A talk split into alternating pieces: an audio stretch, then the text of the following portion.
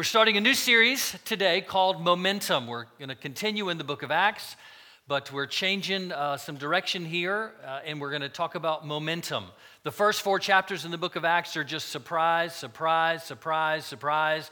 But the next couple of chapters really deals with momentum, both momentum stoppers and momentum builders. So I'd like to start today's message today with an illustration from the movie Titanic.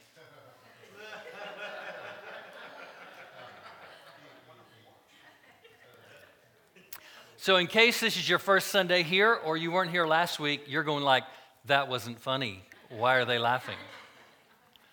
Well, go on our website and listen to last week's message, and it'll make sense, and you'll get a laugh, that's for sure. but I do want to start uh, with a story that I read recently. It's a story about a man who centuries ago was traveling through the Middle East and through the desert. He was a very wealthy man. He literally had a bag of gems that he, was, he had with him. And as he was traveling by himself, there was another traveler that met him on the journey and traveled with him. It appeared to be a chance meeting. But the wealthy man thought to himself, this might not be a chance meeting. And the evening time came, they, they came to a place where they were going to spend the night. They were provided a room, two beds, and then also, as the custom was in that country and in that region, they were given a basin of water to wash up with. So the wealthy man, using his wisdom, offered the other gentleman first shot at cleaning up. He said, Why don't you go out and you bathe, and then when you come back in, I'll go out and I will bathe. And so that's what happened. So the wealthy man, realizing that when he goes out to bathe, the other man if he has ill intentions, that will be his opportunity to rob from me of my wealth. So he took his bag of gems and he looked all over the room where he might hide them, and he found what he believed would to be the safest place. Sure enough, the wealthy man went out to bathe, and the other man now is left in the room by himself, and he begins to search everywhere for the bag of gems. He looks through all of the bags, everything he could possibly look under, look around, everywhere. He looked everywhere. And not finding anything, he got tired and he just lay down, put his head on his pillow, and went to sleep. The next morning, they both eat breakfast and then they're packing, getting ready to leave to continue on their journey. And the wealthy man said to the other man, He said, I know what you're here to do. And I realize that you have already tried to rob me. But the wealth that you were looking for was much closer to you than you realized. And he walked over to the bed where the, where the other man had slept, and he lifted up the pillow, and that's where he had hidden his bag of gems under the man's pillow. Many times we look for wealth and we look for information and we look for wisdom in far off places, and yet many times what we're looking for is actually much closer to us than we realize. And as we go through this message today, I want you to remember that, that what you're looking for is actually much closer to you than you realize. So today's message is entitled When God Offends, and we're talking about momentum. We know how valuable momentum is, that every person needs momentum if they're going to overcome obstacles and reach goals. Every family needs momentum. It's so important to us. If you're a part of a sports team or ever have been, you recognize momentum is vitally important. Momentum is also important for a church or for a country or any person or group of people trying to accomplish anything. But there are momentum stoppers and there are momentum builders. We're going to look at today at what God uses to build momentum in our lives, and yet sometimes we succumb to the temptation of allowing what God is trying to do in our life to build momentum. We actually use it in the reverse way, and it becomes a momentum stopper. If you have your Bibles, please turn to the book of Acts, chapter number five. We're in Acts chapter number five, and we're going to read uh, verses one through 11. And this, uh, go ahead and I'm going to go ahead and warn you, this is one of those stories in the Bible that really causes us to kind of shake our head. It can kind of rock our faith for a moment. Because it's one of those stories, it's one of the incidences that happened in history that causes us great questions. Let's read it and then let's unpack this, okay? You ready? Acts chapter number five. Now, a man named Ananias, together with his wife Sapphira, also sold a piece of property. With his wife's full knowledge, he kept back part of the money for himself, but brought the rest of the money and put it at the apostles' feet. Now, let's po- pause just for a moment. This was something that several people were doing. Not only were people giving the tithe into the church, but they were also taking pieces of property or other materials and they were selling those things and bringing all of the money and giving it to the apostles, to the leaders of the church to be distributed among the people so that everyone's needs were met. Not everyone's desires, but everyone's needs. And what happened here is Ananias and Sapphira went and sold a piece of property and they held back some of the money for themselves but they brought the rest of the money and presented it as though it were all the money. There's nothing wrong with selling a piece of property, holding some back for yourself, and bringing the rest to the, to the church. There's nothing wrong with that at all. But they lied and said this is the whole amount. So I want you to remember that as we keep moving. Verse number three. Then Peter said, Ananias, how is it that Satan has so filled your heart that you have lied to the Holy Spirit and have kept for yourself some of the money you received for the land? Didn't it all belong to you before it was sold? And after it was sold, was it the money at your disposal? What made you think of doing such a thing? You have not lied just to human beings, but to God. When Ananias heard this, he fell down and died and great fear seized all who heard what had happened. Then some of the young men came forward, wrapped up his body, carried him out, and buried him. About three hours later, his wife came in, not knowing what had happened. Peter asked her, Tell me, is this the price you and Ananias got for the land? Yes, she said, That is the price. And Peter said to her, how could you conspire to test the Spirit of the Lord? Listen, the feet of the men who buried your husband are at the door, and they will carry you out also. And at that moment, she fell down at his feet and died. Then the young man came in, finding her dead, carried her out, and buried her beside her husband. Great fear seized the whole church and all who heard about these things. Well, in every one of our lives, life is moving along and we're doing life and we're moving forward, and then all of a sudden something happens. Something that's unexpected, something we weren't really planning on, something we had not prepared ourselves for. It could be a physical harm, it could be a broken leg, a ruptured Achilles, it could be a lot of different things. It could be the announcement from a spouse who's been unfaithful, it could be getting fired from a job. Life happens. And when it does, we focus in on the acuteness of that illness or that pain or that discouragement. And everything else seems to take a back seat. We're focused on that event, on that pain, because it's acute. It's right there in front of us, and it hurts deeply. It may hurt our pride, our ego, our relationships, our emotions, and it could be physical or financial. But that's what we're focused on. And that's important because that can bring healing.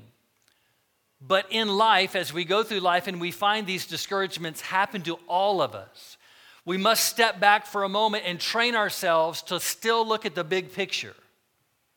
We look at this event and we say, wow, that's tough. I mean, that's, that's really tough. Here, Peter is saying, you haven't just lied to human beings, you've lied to God. Don't answer this question. Have you ever lied to God? I have. God, I will never do that again. That is wrong. I know it's wrong, and I'm not going to do it again. Well, there have been a few times I've kept that commitment. One time I was a senior in high school. I was playing on the baseball team, and I had been chewing tobacco since I was about 13. At this time, I'm 17. And uh, it's winter time in Florida, and the coach decides we're going to run. Like run, run, run, and run and run. I have a big wad of tobacco in my mouth. And it was freezing cold that day. It was like 45. Florida. so we're running and running and running, and you know what happens I got back to my car and I thought I was going to die. I mean, my car was moving. Somehow it elevated and it just started floating all over the parking lot. I don't know how it happened. And I promised God, I said these words I said, God, if you'll just let me live, I will never chew tobacco again. And I promise you, I've never touched tobacco since that day. That was it, done. Sometimes we really we hold on to those promises to God and sometimes we don't. Sometimes we say, God, I, I haven't been doing that and I'm going to do this, and we don't. So I don't want anyone to walk out of here in some type of fearful state, believing that if you slip up and you make a little mistake, wow, your life could be ended right now. I don't think that's the purpose of this story. Ananias and Sapphira, it's interesting to know that the Bible never says they were Christians or non Christians. It doesn't say they were, uh, as we would call, members of the church or not. We don't really know anything about them other than this story. This is the only time that they're mentioned. The pain that was inflicted in that situation, we won't talk about the pain they inflicted. They died very quickly. But what about the pain of others? Pain comes to us from three different areas. Number one is ourselves. When we just make stupid decisions, generally we get stupid results. Don't answer this question. Have any of you ever made a stupid decision? Okay. We inflict pain on ourselves when we do things that aren't very wise, but pain also comes from other people. Sometimes they don't mean to hurt us, and sometimes they do, but pain comes from other people as well. But then there's a third source of pain, and that's when we really look at God and say, God, either you did this or you allowed this. God, you did this. Or, God, you didn't really do it, but you allowed it. You could have stopped it, but you didn't.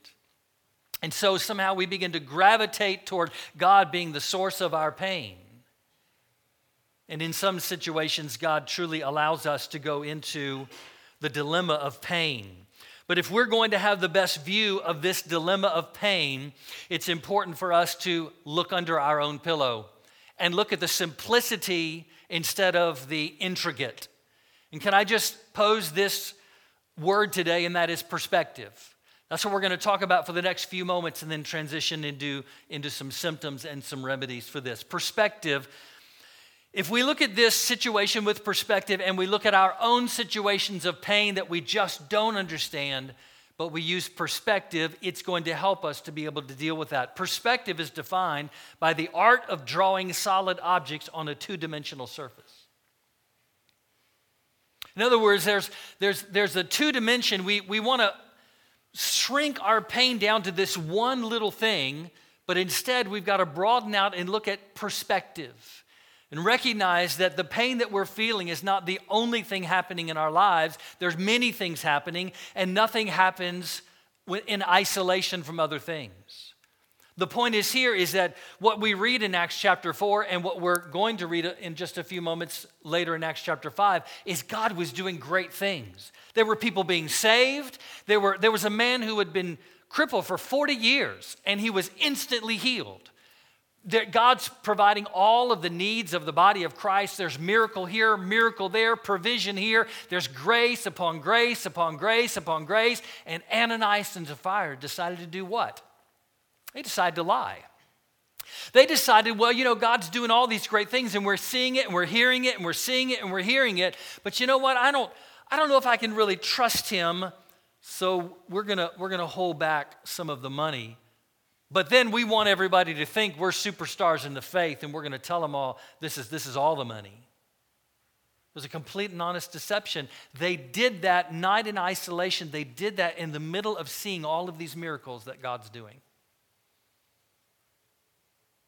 It wasn't in isolation. So, if we look at things in perspective, we begin to recognize that the thing that happened in our life did not happen on an island. It wasn't isolated, it is in a perspective.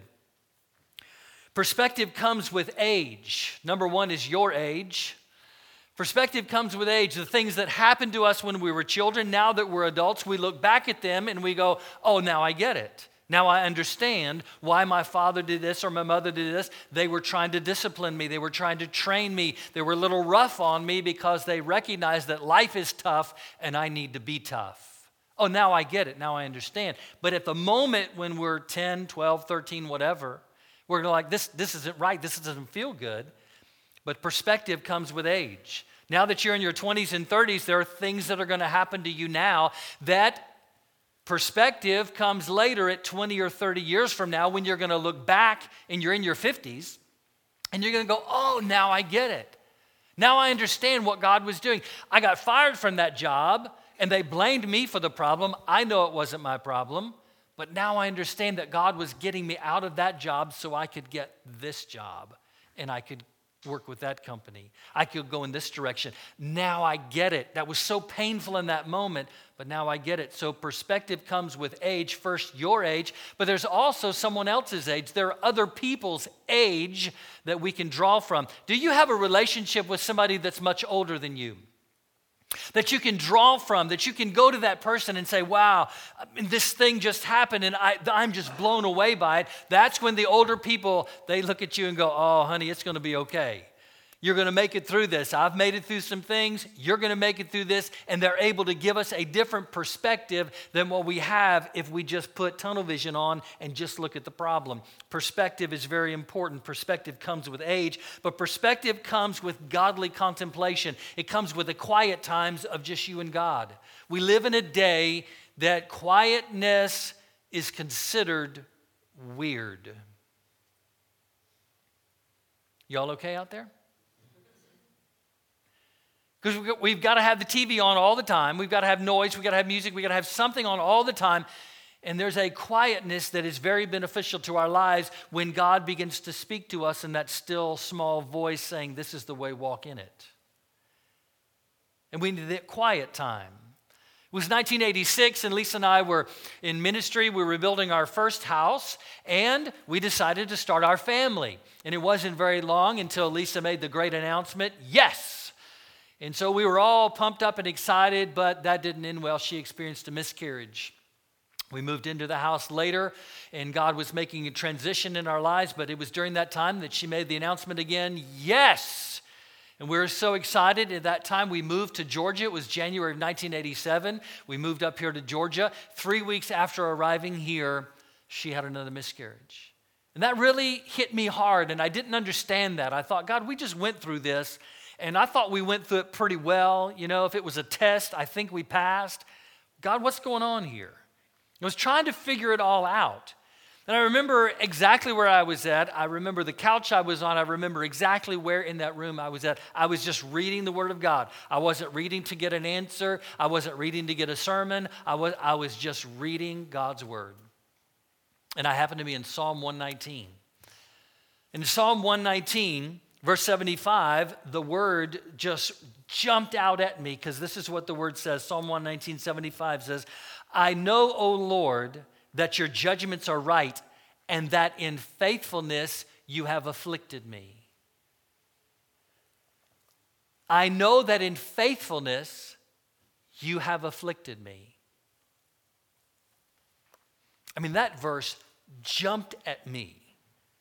And at first it was like, God has, uh, God, it says, God has afflicted me. Now, if, if, if, if you're wanting to say that's not what it means, you're going to have to take that up with God. Okay? You don't need to have a conversation with me about that. Because the word says, in faithfulness, you have afflicted me. Now, here's the deal we can either focus on the affliction or we can focus on God's faithfulness.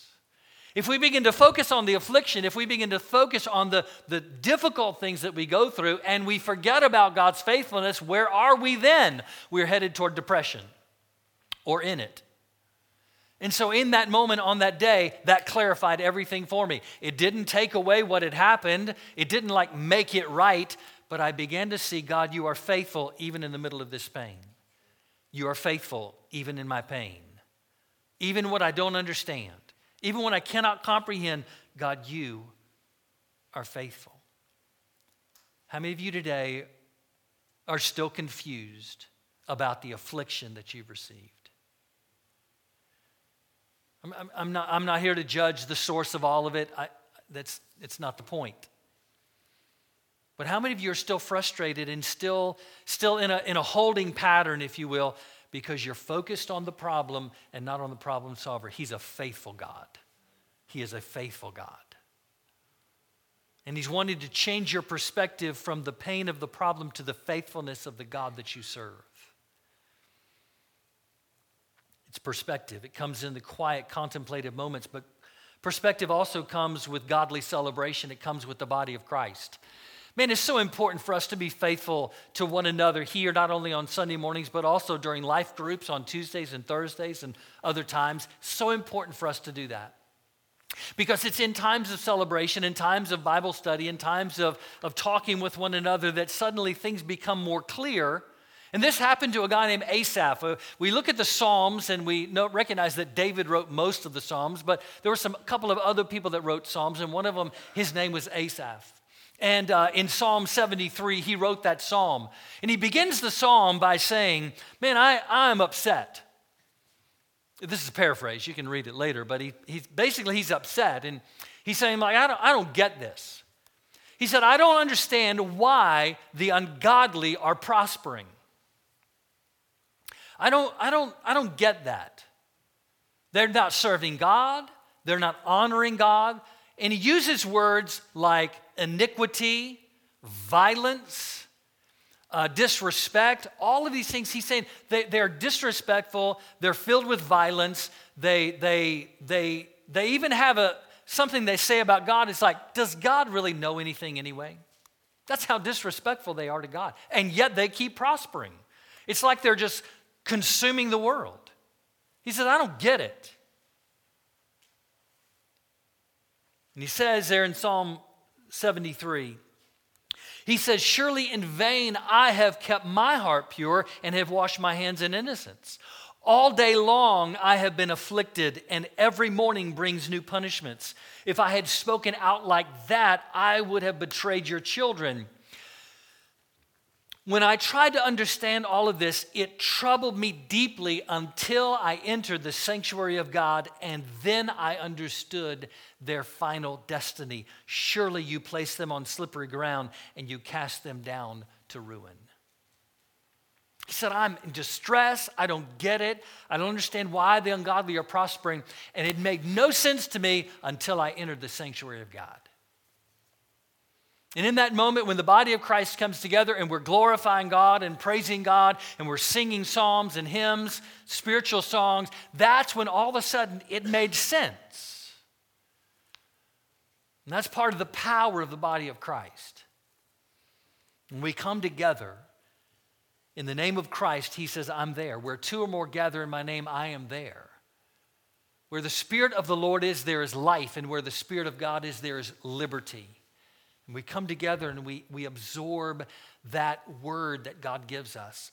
Sometimes it's the written word and we're just reading it and bam, it jumps out. And other times it is that revelation moment in his presence when he just gives us the assurance and he says, hey, don't worry about them.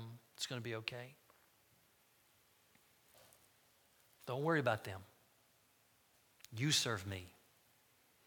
Don't worry about what they did, what they do. I'm going to take care of them.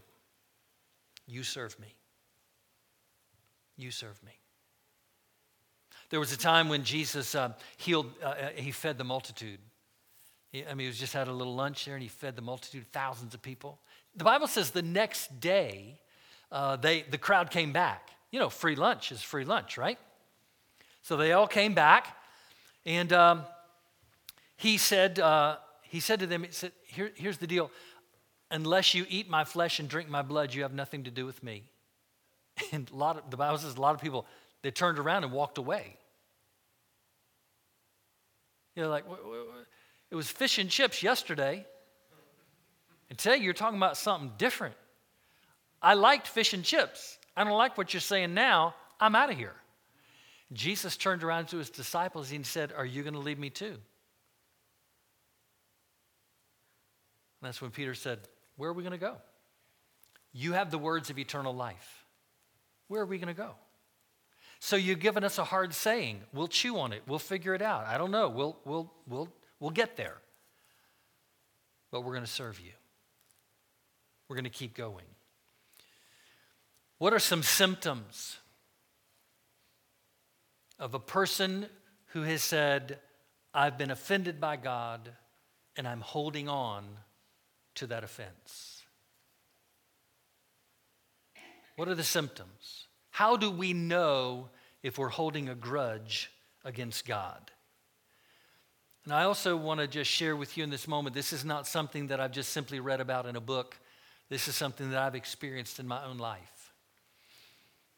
How do we know if we're holding on to a grudge? If you're there in Acts chapter number 5, you can look at verse number 11. And you see, the Bible says that great fear came upon all the people. When you are holding a grudge against God, you stop fearing God. You begin to treat God casually. Instead of being reverent and awestruck by his majesty and power, he, he becomes your pal. He becomes your buddy. You're like, hey, yeah, me and God, we're friends. Yeah, we're awesome, man. We're just, we're just buddies, you know. We're, everything's good. Become very casual with God.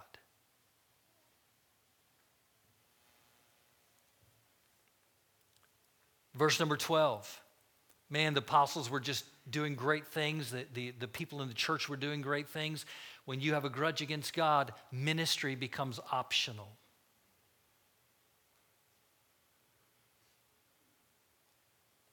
Yeah, I used to do ministry. I used to be involved. I used to be at church all the time. I used to go and yeah, but you know, I got this hurt and I'm holding on to the grudge and ministry's optional now. I do it when it's convenient. I do, I do it when it's fun. But if it stops being fun, I'm out. Ministry becomes optional. Verse 13. No one else dared join them, even though they were highly regarded by the people. When you're offended by God, you gravitate toward people who are also offended by God. You gravitate toward the people who feel the way you feel. Hey, I've been done wrong. I can't believe this, man. I got fired from my job. My wife walked out on me. My husband walked out on me. My children hate me. Whatever. I, I, I, we can't talk about all the stuff. Life is life. We get offended. And then we start hanging around people. We gravitate toward people who are also offended. Birds of a feather flock together. What do we do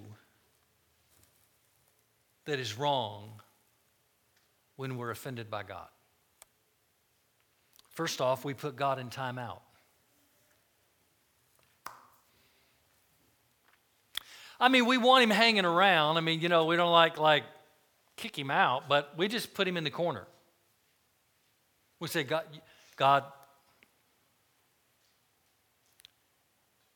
you stay over there, and I'll stay over here.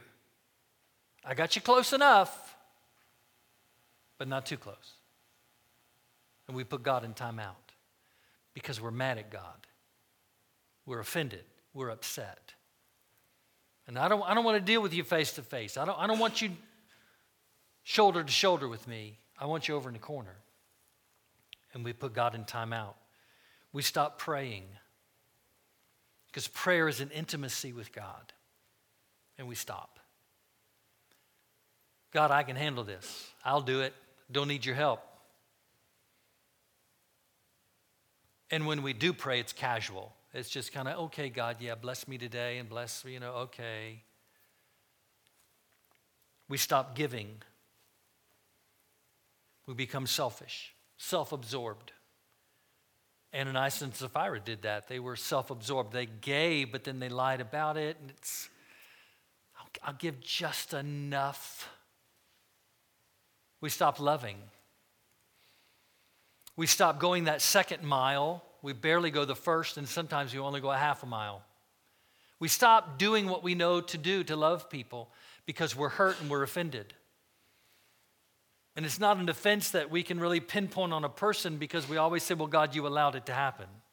You allowed that person to do that, or you allowed that company, or whatever. You allowed that to happen, and therefore it's really your fault. We put God in timeout. Ministry becomes optional. We stop praying, we stop giving, we stop loving, and we stop living by faith. That's what Ananias and Sapphira did. We stop living by faith because faith puts us in dependence on God, doesn't it? And all of a sudden we go like, man, I'm, I'm stepping out and I don't, I don't even know what's going to happen. That's a, that's a very vulnerable place to be. And people who have been offended by God don't want to be vulnerable in the name of God. And so we stop living by faith. So we become reclusive. We pull into ourselves and, and it becomes all about us instead of giving out. There are some people who say that we need to forgive God for what he has done. I want to unpack that, and we're, we're bringing this down to a close. Some people would say, well, you need to forgive God. Now, let's talk about that for a moment. There's two aspects of forgiveness. One says, I forgive you for what you did. The second aspect is, I'm not going to hold a grudge against you for what you did.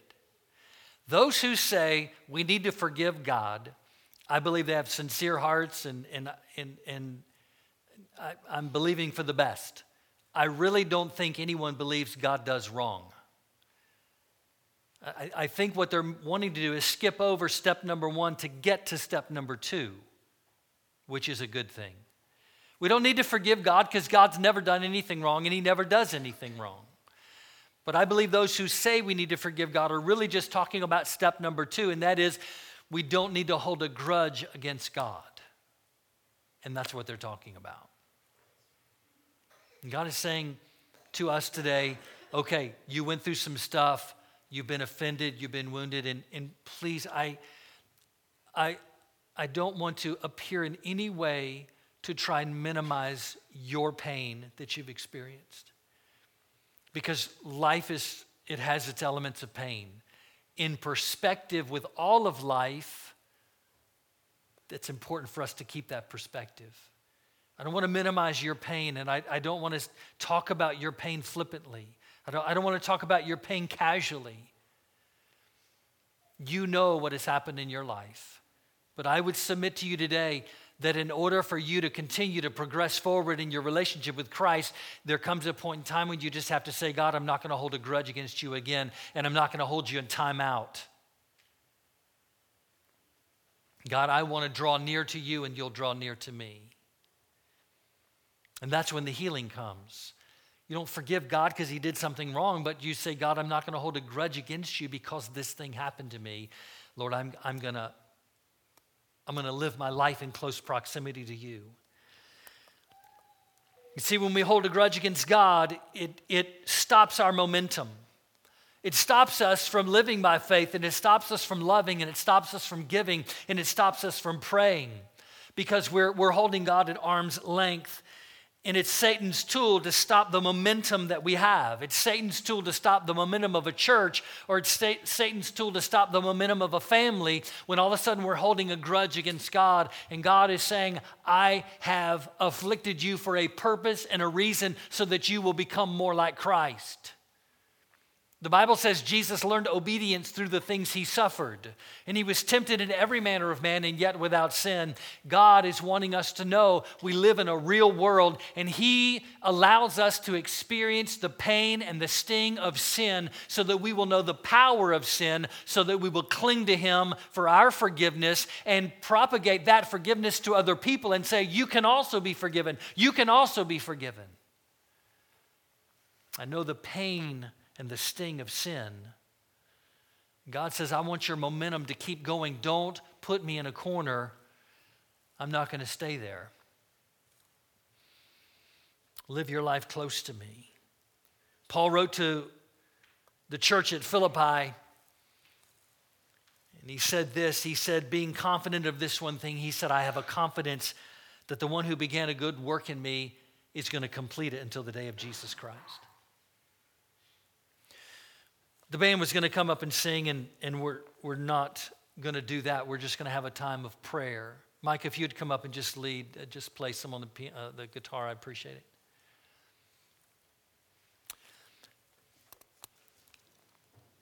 I know this was heavy, and I know this is deep. It's unusual for us to, to really go this deep emotionally.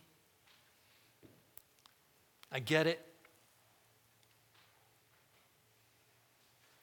Two weeks from today, um, everyone's going to receive a, a, a, little gift. It's part of the, the message two weeks from today. It's not a new car. Okay. So, this is deep today.